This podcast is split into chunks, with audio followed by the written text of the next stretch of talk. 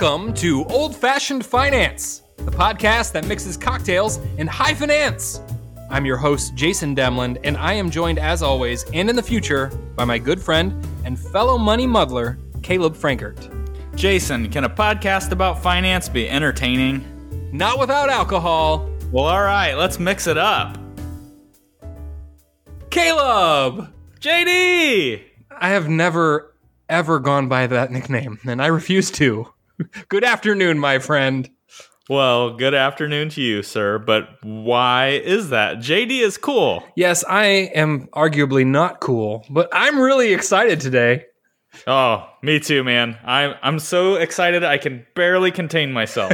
We're gonna make a pilgrimage. A pipe pilgrimage, if you will. I will. That's right. We are heading to M I S S I S S I P P I. We are Mr. Seventh Grade Spelling Champion. Uh, uh, that's right. Except uh, it was for the whole junior high. I won for the entire junior high. Well, excuse me. we are finally going to make our pipe pilgrimage to the Country Squire. For those of you who have listened to this podcast in the past, Country Squire Radio is our all time favorite podcast. It's all about that pipe smoking lifestyle. Mm-hmm. For listeners of the show, making it down to John David's legendary tobacco shop, the Country Squire, it's sort of a, a pilgrimage. It's it's kind of a big deal. I think it's something that we are possibly building up far too much for John David's comfort. Well, I you know what? If he, I, I don't think he listens to podcasts, not even his own. But if he is, uh, I hope we're not building it up too much. Well, heck, we're going to be down there before he hears this anyway. So We're going to have a magical experience. we've tried their products. I don't think they could possibly disappoint us. You know, we we went to some other historic pipe tobacco locations that on the surface were a little bit disappointing. It could be that our, our hopes were just too high for those, so we need to temper them, I think. Temper those expectations. I think it's going to be fun. I mean, there there's there's a lot of reasons we're going to have fun for sure. No, it's going to be awesome. We get to be in the car for over 12 hours together. I know, right? I mean, hopefully we'll still be friends when we get back. We shall see. Uh, but we're also planning on checking out the Cathead Distillery in Jackson while we're there. So hopefully we'll have some cool stuff to share with our listeners when we get back. Yeah, uh, we're going to try to make that work. I don't know where they're at with all the COVID regulations and all that kind of stuff. It seems like they're kind of uh, in flux uh, as things change pretty quickly here. But we're going to give it a try. And man, I, I feel like uh, Jackson, Mississippi is going to be fun. The trip down is going to be fun. But let's not wait until the weekend to get the fun started, man. We we have a good show lined up for today, don't we? Today's all about fun, Caleb. uh, we are drinking Long Island iced tea, and we're talking about how to generate multiple streams of income and uh, how valuable that is in your in your financial plan. Yeah, Long Island iced teas are fun. It's like a garbage can of fun. Uh, yes, yes, we'll get into that some more. it should be a good one, man. You know, the Long Island iced tea, based on the recipes that we used, takes five different spirits to mix up a Long Island iced tea. So we're going to focus on mixing up five different streams of income today. Yeah, I I hope that that sounds interesting. I have to say that this concoction that we are consuming is also interesting.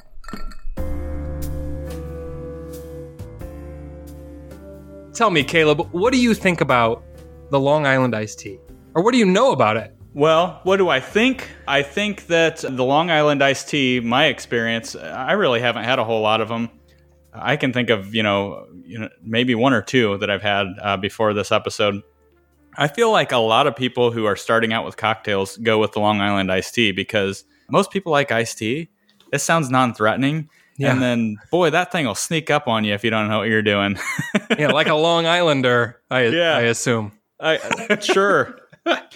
Well, okay, so that's how I feel about it, I guess. What I know about the Long Island iced tea, not much more. But like most cocktails, there's some controversy that goes along with this one regarding the origins of the drink. Many credit a man called Old Man Bishop. And you guessed it, the 1920s, the Prohibition times. Oh, yes. And then in the early 1960s, a recipe showed up in a Betty Crocker cookbook of all Get places. out of here. Yeah, Betty Crocker mixing up some drinks, man. Hey, her coffee cake recipe in the old timey Betty Crocker cookbook from the 60s is wild. Triple Yeah. that streusel rec- recipe, and you got yourself a coffee cake. I've had it. Uh, imagine flipping, you know, to the the coffee cake recipe and then the Long Island recipe and uh, consuming that on a I don't know weekend morning.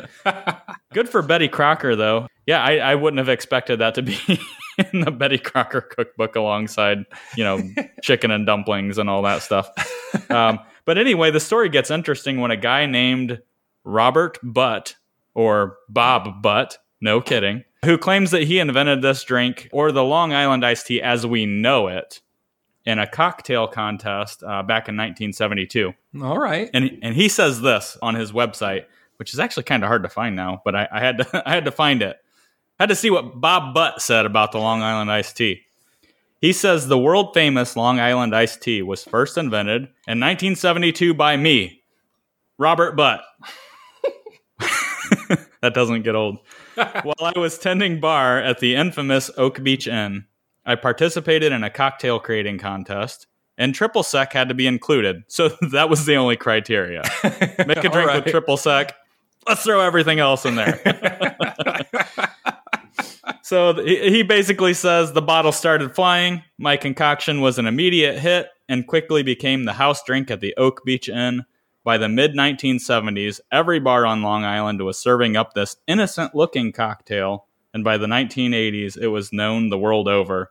It is innocent looking, isn't it, Jason? I'd say it's innocent looking. It looks like an iced tea, and it turns out that's just because of a little splash of cola to disguise it.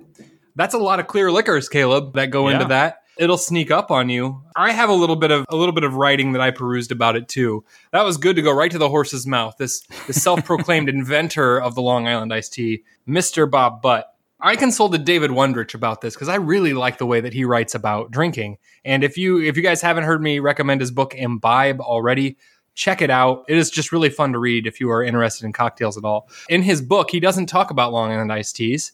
He does in an article, he is quoted when he is asked about them. So I wanted to read the legendary David Wondrich on Long Island iced teas. He says, and I quote, It's not the worst drink in existence. That's a good start. It is, however, strong and trashy. Ba- Basically, Long Island iced tea. It's hard to say. Long Island. We got to say it like that. Long You're, Island. you're really emphasizing the G. the Long Island iced tea. How do you? How do you? No, just say it again. Say, Long say it like you would. Long Island. Long Island. Long Island.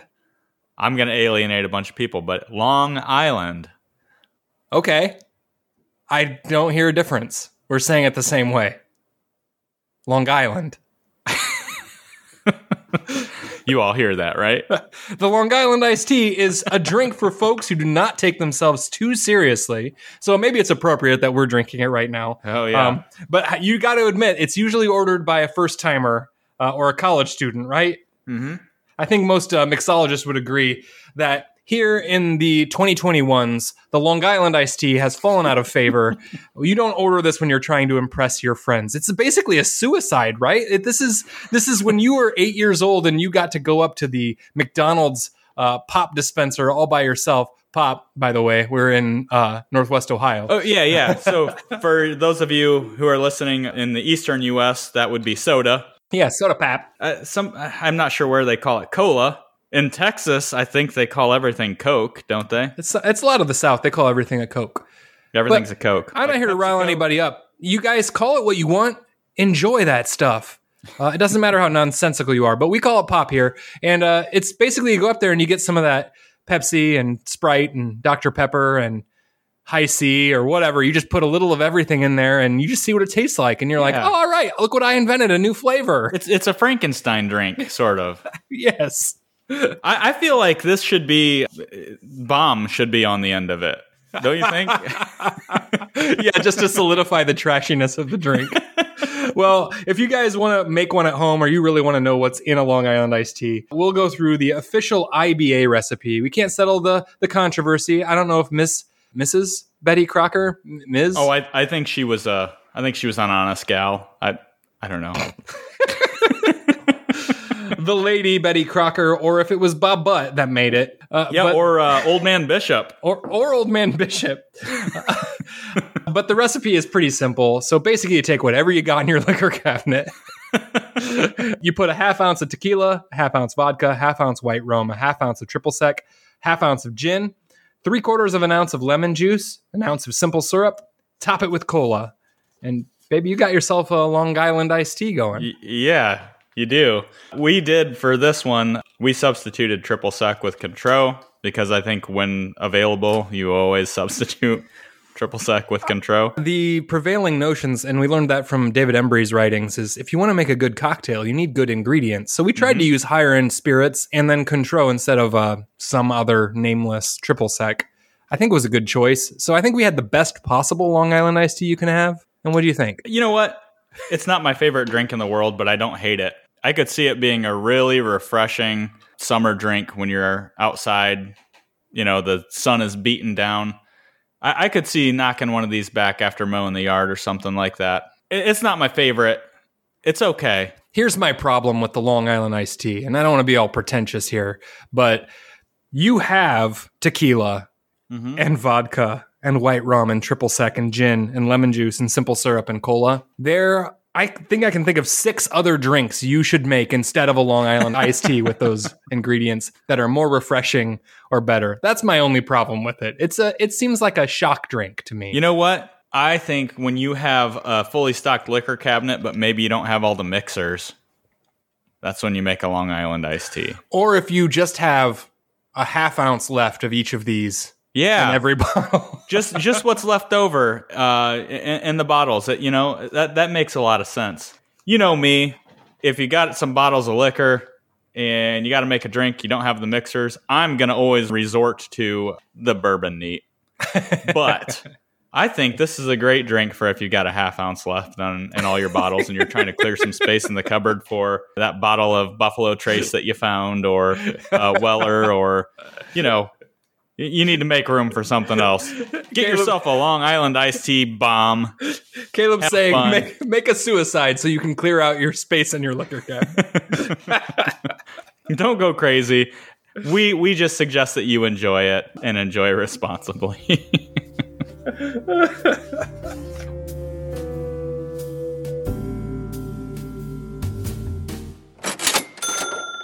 well, that's enough of that.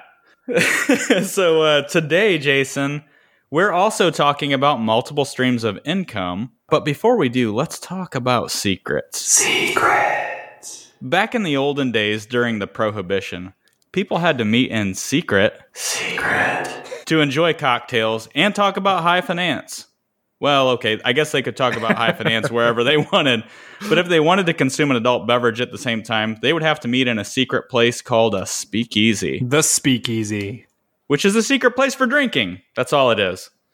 Speakeasies could be at doctor's offices or a general store or pet store or even a Facebook page. Listen up, all you money muddlers.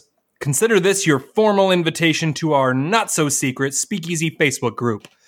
We'd like this to be a place where you can imbibe in conversation and camaraderie with other money muddlers like yourself. Share questions, stories, comments, drink recipes, and feedback, etc., etc., etc. We will be visiting and mingling quite a bit ourselves. We can't wait to see you there. So, moving on. Moving on. Let's talk about mixing up multiple streams of income as a way to increase the probability that you're able to be financially independent. If you listen or read or watch any financial, Media? yeah, media. Thanks, Caleb. What would I do without you? I don't know. you probably wouldn't laugh as much. if you consume financial media in all those uh, forms, you've probably heard that having multiple streams of income is good, and we agree with that. So we're going to go go through them. We've we've mixed up five streams of income to correlate with the five spirits in the Long Island iced tea, and we'd like to talk about each of those streams in a little bit of uh, detail. Yeah, we certainly have. Well, all right, let's mix it up. Let's uh, let's talk about the first of the five streams of income here, Jason. Earned income. Uh, that that's one that's easily overlooked because it's the one that you're you're probably doing right now while you're listening to this podcast. This is a really you're at your day this is a really boring stream of income, Caleb, and not what most people wanted to talk about. yeah. Well, it's boring, but it's also solid. It is probably your your best ticket to achieving wealth. It's your best tool to get out of debt. It's your biggest wealth accumulating asset or wealth producing asset, I should say. Your day job. It's old reliable. I would say, Jason, this is the gin. And don't for a second confuse that with boring. The day job's not boring. It's reliable, it's solid, it's always there for you. It's the gin of our Long Island iced tea that we're mixing up here. You know, I love gin. You love gin. You know what to expect with gin or a gin based drink. Yeah. But it's kind of like your day job. You know what to expect. You've probably been doing it for a while. Not to say that there aren't surprises along the way, but you know, no big curveballs, right? or curb balls. Or listeners won't get that reference.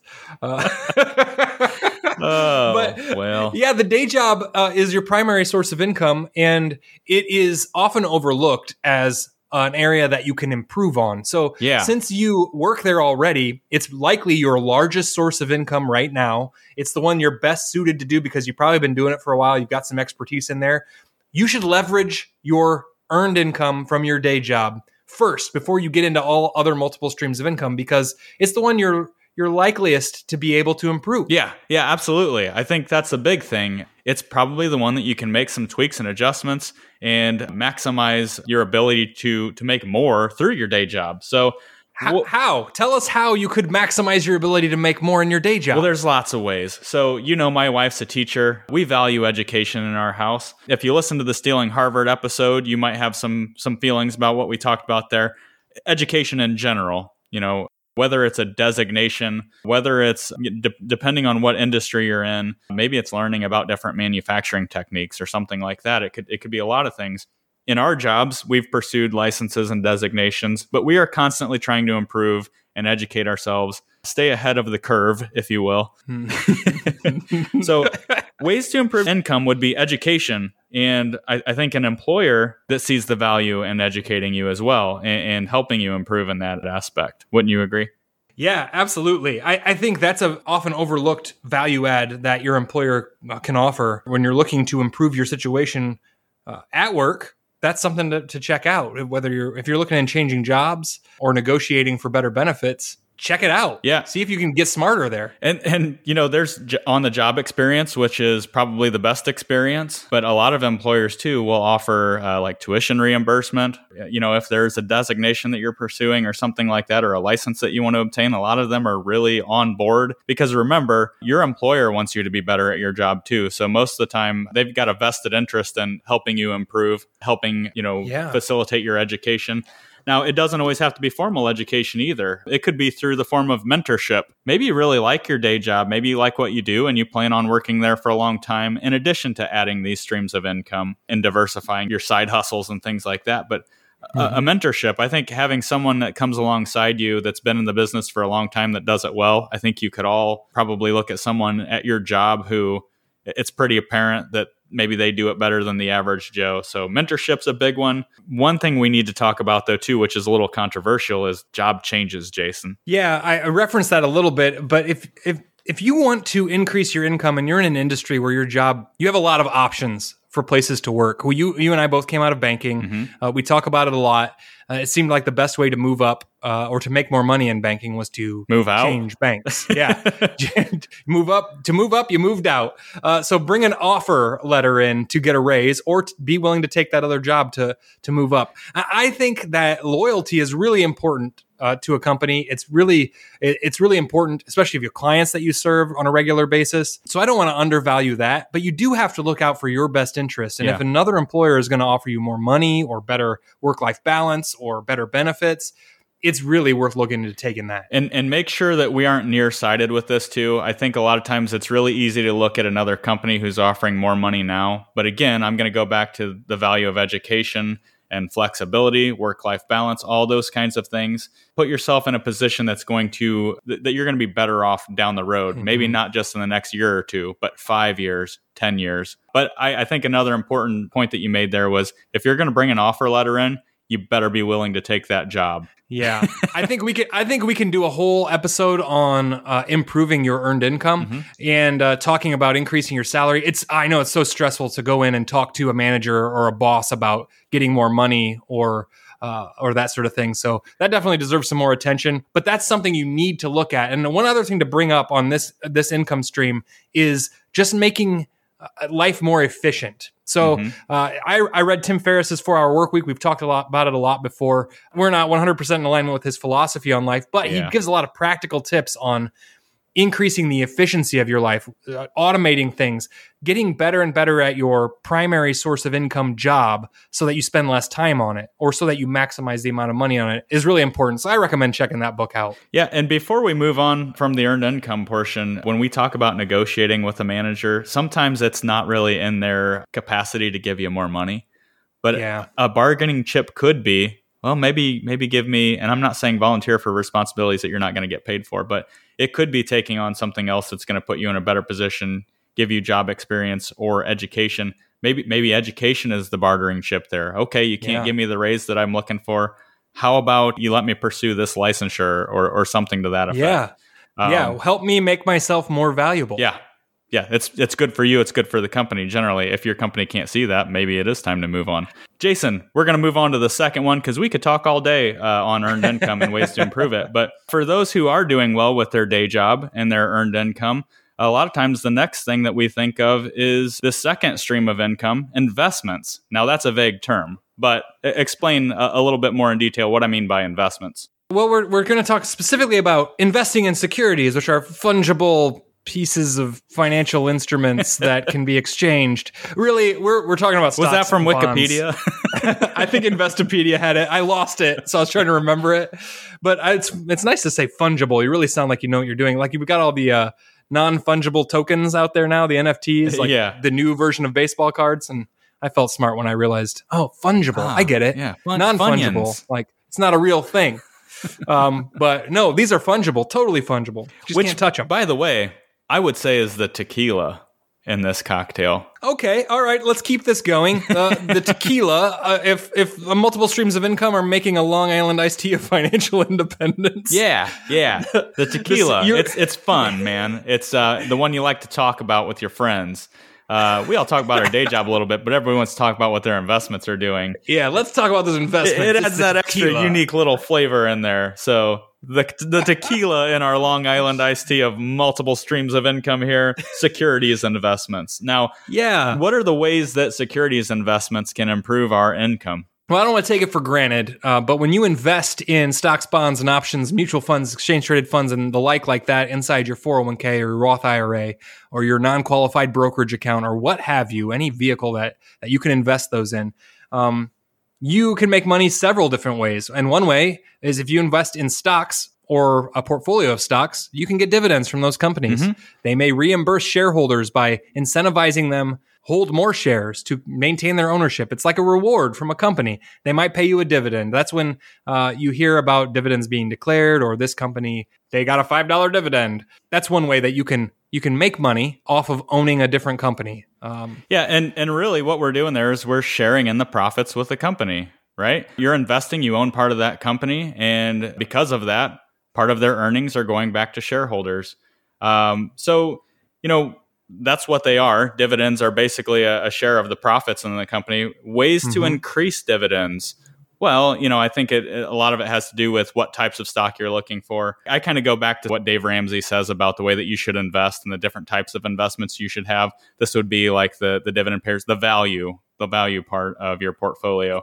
The growth in income. The growth in income is exact. Yeah, that's what yeah. he says. This is an income producing stock. So yeah, yeah, stocks. You still have the upside of uh, you know uh, growth and things like that available, but it's it's paying you uh, while you're waiting for the growth too. So uh, dividends, by the way, uh, you know, I like to come at things from a tax basis. Work that tax Work code. that tax code. Dividends are not always the most efficient when it comes to taxes. They are typically taxed at your ordinary income tax rates, which mm-hmm. makes the next way that we can get paid by our investments really appealing for folks who are killing it at their day job.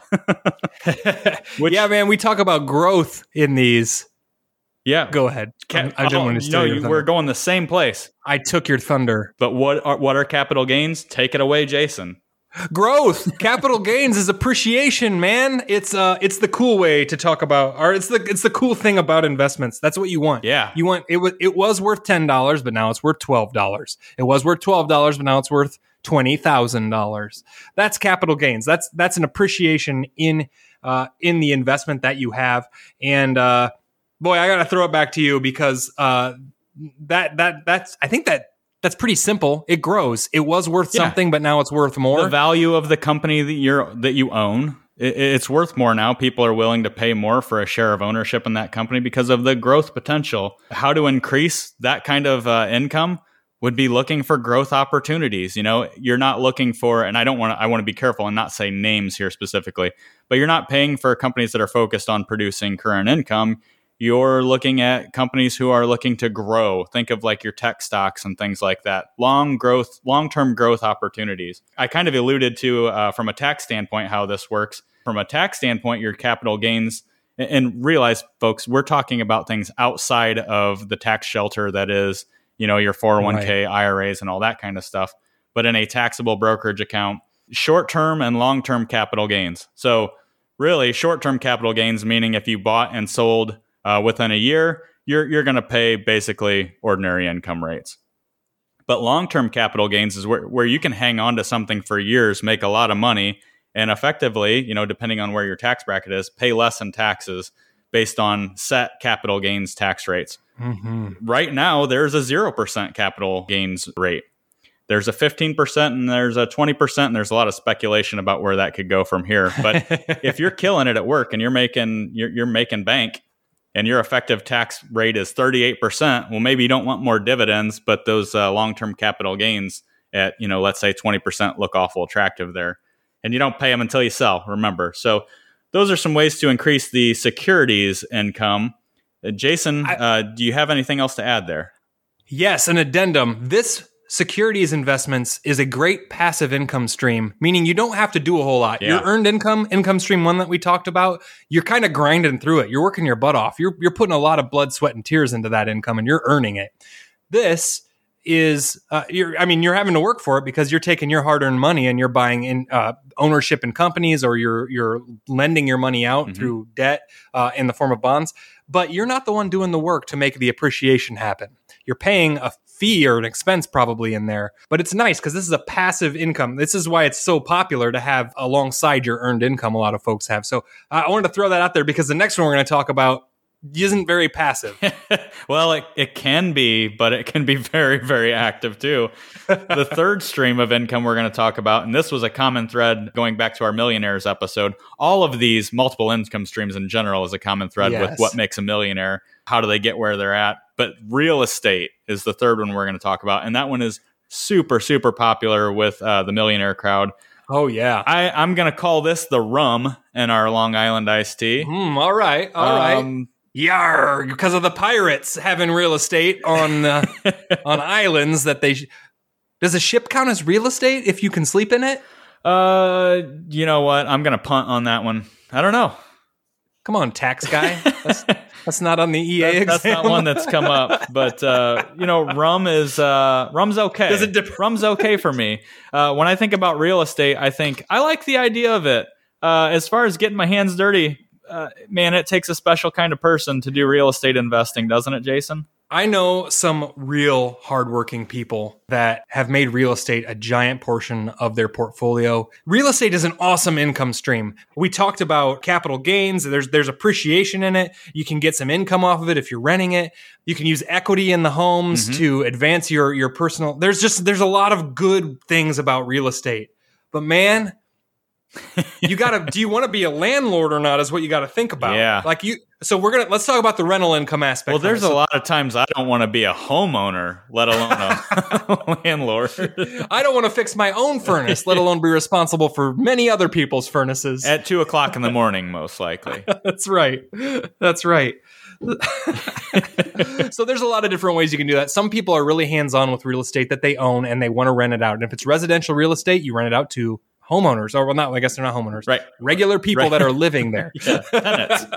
Ten- thank you. Well, uh, individuals, they're not a business, and uh, so you you need to collect that rent. That's something that you have to do, and you have to take care of those properties. And you can do it yourself, or you can hire that stuff out. Obviously, if you hire someone out, that's going to eat into your profits. But there's a lot of people that I know that do it both ways. And you know what? Most folks that I know that are in real estate are, are doing pretty well because this is a great income stream that you can have. It's a need that folks have all the time. They need a place to live. Yeah. They need a place to put their business. Uh, so if you can tap into that, you probably are going to be doing okay. Yeah, if you can put up with the handyman stuff and you don't mind being somewhat on call, you know, some people really like that. Yeah, And yeah. I'm, I'm not that person. And I'm not saying I don't like real estate as an investment. I just don't see myself as someone who owns 20 rental properties down the road. On paper, it can make a ton of sense from a business standpoint. But again, like you said, you have to collect that rent on a regular basis. Mhm. You got to pay for when the furnace goes out or the roof needs repaired and, and those kinds of things. But you know what what makes this so attractive is look at what real estate values have done here over the last couple of years. It's absolutely insane. Oh, yeah. We're you know we're getting into not just the the income from rental uh, business, but also capital gains, the value of the property that improves over time. Yeah, this can be said for farm ground. It can be said for like woods, like for timberland. Uh, like long term, the appreciation is really good. And if you can generate some income off of that real estate, you're doing doubly well. So it, it's a great diversifying income stream that you can have. Uh, we didn't talk much about this, but I am not an advocate of using a bunch of debt to get real estate Mhm. uh, just because it adds a lot of risk. However, I know I know people that have used debt to build quite a real estate empire to supplement their earned income and investment portfolio. Yeah, there's some some things uh, you know that, that could be said about timing and how that's worked out for some people. Because if you look back in history, when the housing market hasn't always been great, that's also broken a lot of people too. Um, Right. so you know, I think the amount the amount of leverage is very important there. Do not overextend yourself when you're trying to hustle at these multiple streams of income. But you know, the other thing we talked about rental income, we talked about appreciation of the values. A lot of a lot of folks don't like to be on call as a landlord, but they get they like the thrill of flipping properties. Um, Yeah. Now that that from a tax standpoint can can cost you quite a bit of money, uh, but you know if you if you pay taxes, you make money. When we look at the capital gains there, we got to look at short term and long term. But there's also some ways to defer gains on flipping properties as well, Yeah. such as the 1031 exchange. Tell me about it, Caleb. Yeah, so basically, the 1031 exchange is a way to defer gains that you have in a property, in real estate in particular, by investing in a similar property. So let's say you you bought a house at a sheriff's sale for fifty thousand dollars, and you know it's worth more than that, and you just happen to have the cash that day that nobody else had to pay for it. You go in and you put twenty five dollars in uh, improvements into the place, and now you got a hundred fifty thousand dollar property. Okay, great. Let's say you sell that property, and now you got all those gains.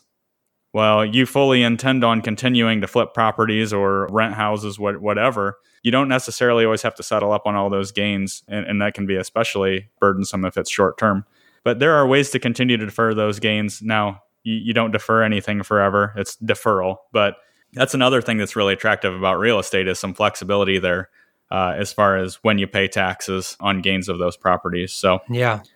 so real estate, we think it's a great investment. It can be. I mean, it can be a terrible investment too. We've seen it blow up on a lot of people.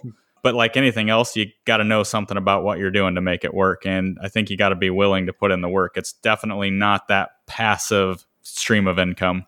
Unless you're starting with a whole bunch of money and you've hired a property manager and a maintenance team and all of that. I guess that's more passive because you're just the guy with the checkbook. Mhm. That's how I'd prefer to do it. I'm just not there. you know, my wife and I watched a lot of Fixer Upper. Oh. I I have a theory that Chip and Joanna Gaines have ruined a lot of marriages with their with their perfect marriage I bet they fight. and their skills. I bet they fight, man. We love them. They seem like such cool people. And then, we, of course, we thought we could do that stuff too. So uh, we got a fixer upper, and I I learned a lot about myself. And and you know, the house is all right. I mean, my, my wife loves it, um, but I don't ever want to do that again. You fool. You did that on a dare. I did. That's for that's for another time. We'll get into that one. I am too handy, Joe. Handier than I am. Let's talk about something fun, Jason. The fourth stream of income that we've identified here is the side hustle. the side hustle. This is nebulous. Yeah, this is a fun one to talk about. I I put uh, triple sec, uh, or I assigned triple sec as the side hustle uh, in our Long yeah. Island here. Uh, I like it's that. fun to talk about. It adds a little bit of flavor. How the heck do you go about adding a side hustle, Jason? Oh boy. Really, I think for side hustles, there's a couple categories. One is something that you really like doing that you'd like to make some money from. Mm-hmm. Another is you really need to make money, so you're doing the thing that makes money. So that second category is what a lot of people are in when they're trying to get out of debt. Yeah. They're really trying to move the needle or or really put the pedal to the metal with getting financially independent. That'd be like delivering pizzas. That'd be like Uber uh, driving. Uber driving. Yeah. Hey, Jinx. Same. so buying and selling stuff, maybe uh, if you've got a knack for that sort of thing, could fall into to either either of those if you really like it. Um, so that's how I like to, to split it up. So a side hustle is really just something that you can make money on, Yeah. fairly guaranteed, and it might not be a lot of money. Well, when you say fairly guaranteed, really, if you think about it, like pizza delivery, Uber driving, that sounds kind of boring. But when you talk about the hobby stuff, that's where I really get excited. Oh yeah, You say it's almost guaranteed to make money. I, I'm not saying every hobby you can make money, but you probably, if you love it, you probably know a lot about it. yeah, that's true. And you can probably turn that into a way to make money. Some examples of that a couple of my brothers in law have side hustles. brother-in-laws, Brothers in law. brothers-in-laws. They're my brothers in law. They're my brothers. If they're listening, they're my brothers. That's the way I, that's the way I look at it, man. Anyway, hey, I get it. I think it's really cool what they've done. They have good jobs, but they also have these hobbies that they really love, and they they think, well, why not make money at it while I'm doing it? Yeah, They take some of the profits and they reinvest that back into the hobby uh, to buy things that they normally couldn't account for in the budget. But they also can't help but make money at it because they love doing what they're doing. So yeah, uh, for one, for two, actually, it's selling old movie posters. Yeah. Um, they're big movie fans, and you know they basically just they've acquired movie posters from theaters over the years, auctions, ads on Craigslist, and all that kind of stuff. And you know maybe they they found some movie that they don't really care for that's worth a ton of money. They make a few hundred dollars on that and buy something they want, but you know they're adding thousands of dollars a month sometimes in side hustle income and love every minute of it. Another one liked going to auctions and likes antiques. Now that's all he does is sell antiques. He's got a good eBay business. The side hustle's in my genetics, man. So sorry if I, oh, I Oh, take yeah. this No. over. I grew up on the farm, and my dad, my uncle, my brother, my grandpa, they're all in the farm business. But whenever they're not super busy with farm stuff, they buy farm equipment that they see, you know, that's basically being sold at a, a discount and they sell it to somebody halfway across the United States, make a little bit of money and have fun doing it. So in some cases, that's turned into just as much income as their day job. You know me, I Yeah. I like these things behind me. that gets me so excited, Caleb, when you talk about it, like stuff that you're passionate about it. Yeah, because I know you, I, you've got guitars and amps and musical equipment that you're net positive on because of your wheeling and dealing, just because you're always looking. I've got thousand dollars guitars that I have nothing invested in. Right. And uh, so, but when when someone can turn their side hustle into a full time job, a lot of times the uh, uh, that that tarnishes it. You know, the shine kind of wears off when you have to do it. Yeah. But when it's when it's something that is making a lot of money or a decent amount of money and you really enjoy it, that is so cool because it's improving you financially. It's improving your quality of life. You're enjoying it. Mhm. That gets me pumped. I get really excited when people have stuff like that going on. That's why it's the triple sec. That's the most fun ingredient in this one. it's the only tasty one. So All right, I hate to end on this note, Jason. We're going to go to one that uh, is a little bit more boring to talk about here, and that's interest. this is not boring. Well, I've assigned this vodka. Well, if it is a corn based vodka, I'll allow it. And it doesn't need to be super boring because basically it's moonshine. That's true. That's true. Vodka is my least favorite ingredient. Honestly, interest is probably my least favorite to talk about whenever we're, we're looking at side hustles, we're looking at real estate investment, all these fun multiple streams of income. Interest is, I don't know, it's pretty bland in the mix, don't you think? Right now, when interest rates are so low, it is hard to be pumped about interest as a, an, as an income stream that matters. Because when you think about interest generating devices, Mhm. what are they? They're your, your bank accounts. Yeah, They're- check-ins accounts, savings accounts, Yeah, money markets checkings. accounts.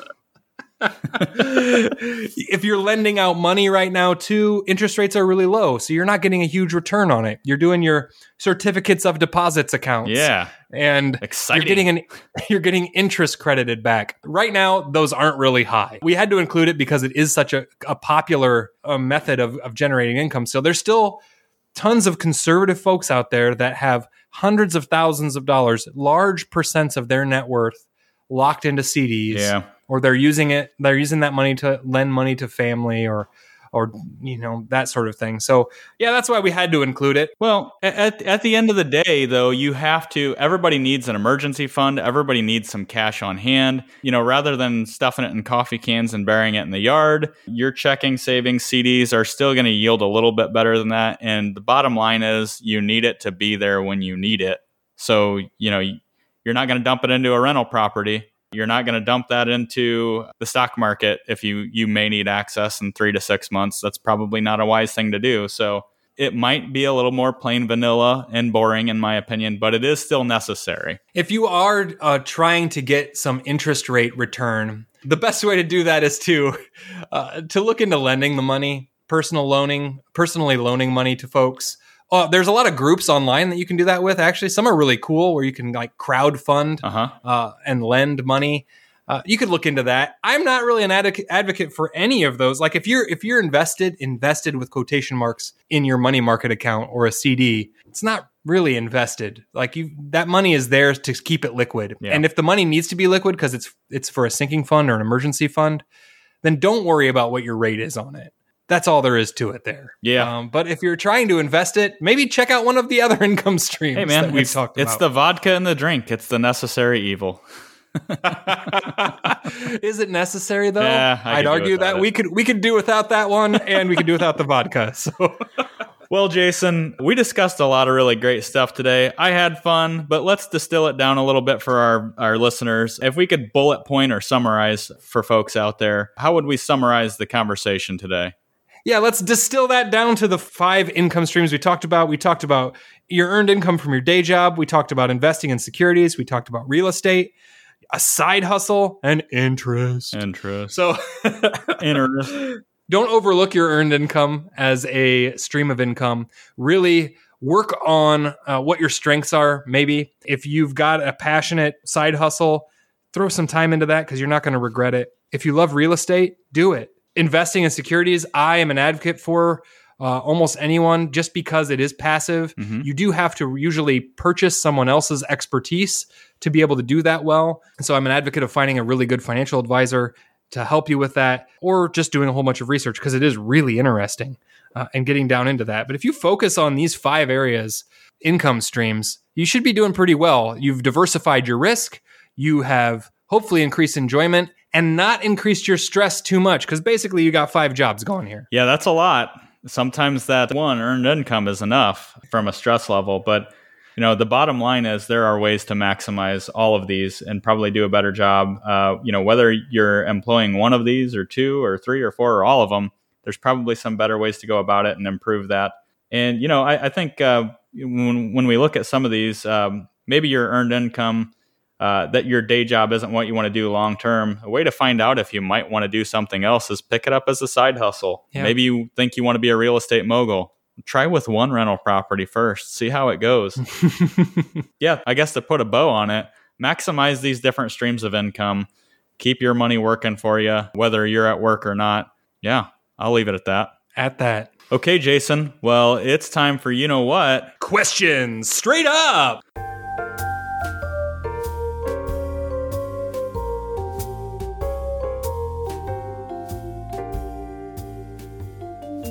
Okay, so this guy wants to be anonymous. It's Jay, the letter J. Jay asks, Hey, I'm 35 years old, and I just listened to the Millionaires episode. It seems like I'm probably going to need to be a millionaire at minimum to retire, so how much do I really need? That's a really good question, Jay. Caleb, what's the specific answer for Jay? Uh, do you remember those commercials? I think they were, I don't even want to say the company's name. The What's Your Number? You remember those? No. No. Oh, it had people walking through the park and all that kind of stuff, and there was a little orange number floating above their head. Like, what was the number that you got to come up with to be retired? Well, I hate to punt on this and say it depends, but it really just uh, it depends. depends on if you're going to be receiving Social Security income. It depends on if you have a pension available. It depends on if you've got retirement savings.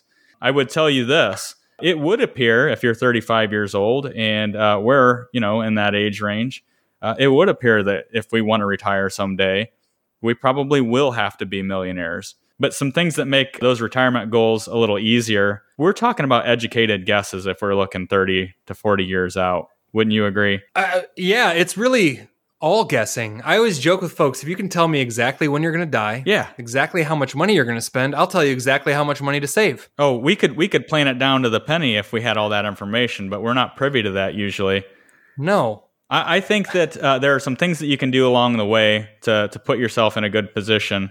One is don't accumulate a bunch of unnecessary debt. You know, I, I always say when we meet with folks that are approaching retirement, you know, when we we get a look at their income, their assets, and all that kind of stuff, and liabilities, the ones that are easier to plan for are the ones that aren't chipping away at debt service every month, especially in retirement, because it's harder to generate income in retirement. So I think focus on the things you can control right now. Keep debt low if you can. Work on paying off any debt that you have. Make sure that you're maximizing any free money that you uh, have available in a 401k through a match. None of this stuff is really any different than what we've already talked about in, in different podcasts, but maximize your tax deferral, your tax free investments. And, and I think debt is really, really big. Focus on the things that you can control now. The earlier you have a budget, the better off you're going to be. And honestly, the more realistic your budget is going to be when you get to that retirement age and you say, I need X amount to live off of. If you've never budgeted, the truth is you have no idea what you need to live off of. So, yeah, your expenses matter a whole lot at retirement. You know what's funny though is I usually will tell people it almost always works out. If you save 15% of your gross income and invest it broadly diversified in fairly aggressive growth investments, Mhm. usually the math works out okay. Yeah. And uh, you're gonna, you know, if you if you target eight to twelve percent returns over thirty years as a thirty five year old, and you're doing fifteen percent of your gross income, uh, you'll probably be all right. Yeah. Now that dep there's so many variables that it's it's almost worthless to say that. But I've just having modeled hundreds of other people's financial plans, that I I use that as a rule of thumb. I stole it from Dave Ramsey from 15 years ago, and I'm like, wow, this almost always works out. like this is this is enough. That's so that's a good number. 15% of your gross income, save it for the period of time until you feel like you can retire, and you'll probably be all right. no, that, that sounds like a huge number, especially if you're not saving anything right now. I tell people too, if you have a 401k or anything like that, anything that you can set it on autopilot, maybe you're maybe you're contributing 5% right now. For most of those 401ks out there, you can set something that bumps that number 1% every year, 2% every year. Honestly, you're not even going to notice it. And next thing you know, you're contributing 15%. We would also be remiss if we didn't reference back to all the way back to this episode Rewind. and say, explore multiple streams of income. Yeah. Social Security might not be enough, pensions might not be around. Um, if you're just focusing on your um, your investment portfolio, you know, I don't know. Depends on how well you saved. So explore those multiple streams of income. Control the things you can control. Get a real financial planner to help you detail this stuff because it's a it's really complicated. That's why we have jobs. That's right.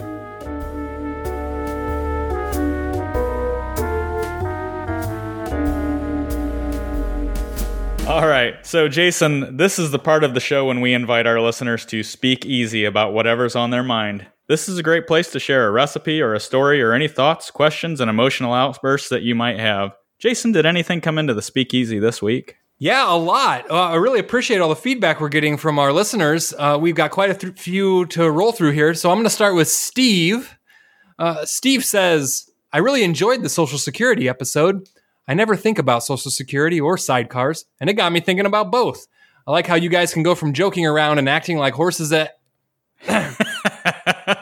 uh, horses, and then get serious and sound like you know what you're talking about. Thanks, Steve. I think Yeah. Uh, Jeez. that's a good one. I like it. We do act like horses sometimes. All right. Uh, hey, there's there's some more here, so I'll I'll take the next one. yeah. Cassie says, This episode about millionaires was absolutely fascinating. I won't say it's step by step instructions to strike it rich, but it's pretty close. It's got me wondering how many stealth millionaires I already know.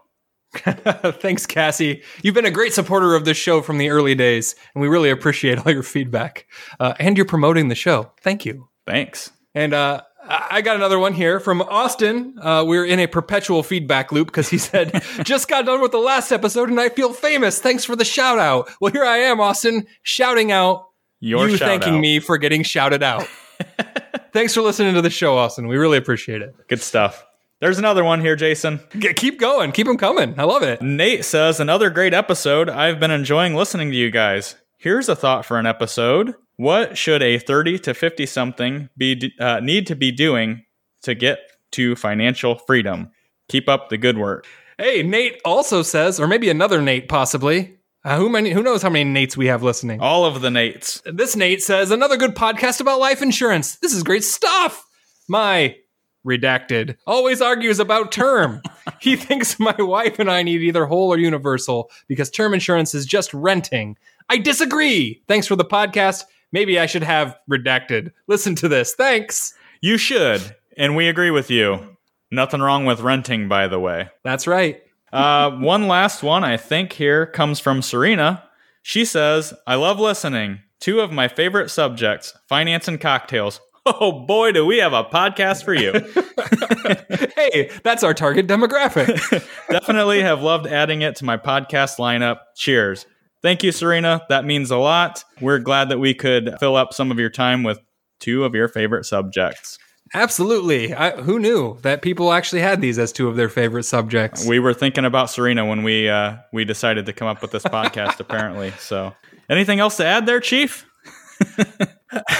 No, I'm just so grateful that people are uh, being uh, forthright with their feedback for this show. Hopefully, they keep their questions coming. All of you, Nate, Austin, Serena, Cassie, Steve, the rest Join the speakeasy. It's on Facebook. Yeah, we'd have a lot of fun interacting with you. Keep the feedback coming. We love it.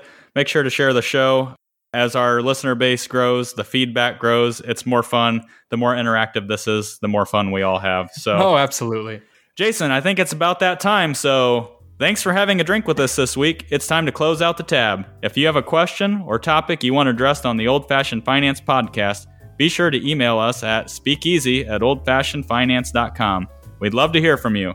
Don't forget to share the show with someone you love or just someone who needs a little money muddling themselves. You can stay up to date with the latest action by following us on Facebook and Instagram. Old Fashioned Finance is brought to you by Blue Jay Financial Group, that's bluejayfg.com, and produced by Podastery Studios. We've been your hosts, Jason and Caleb. Cheers. Cheers.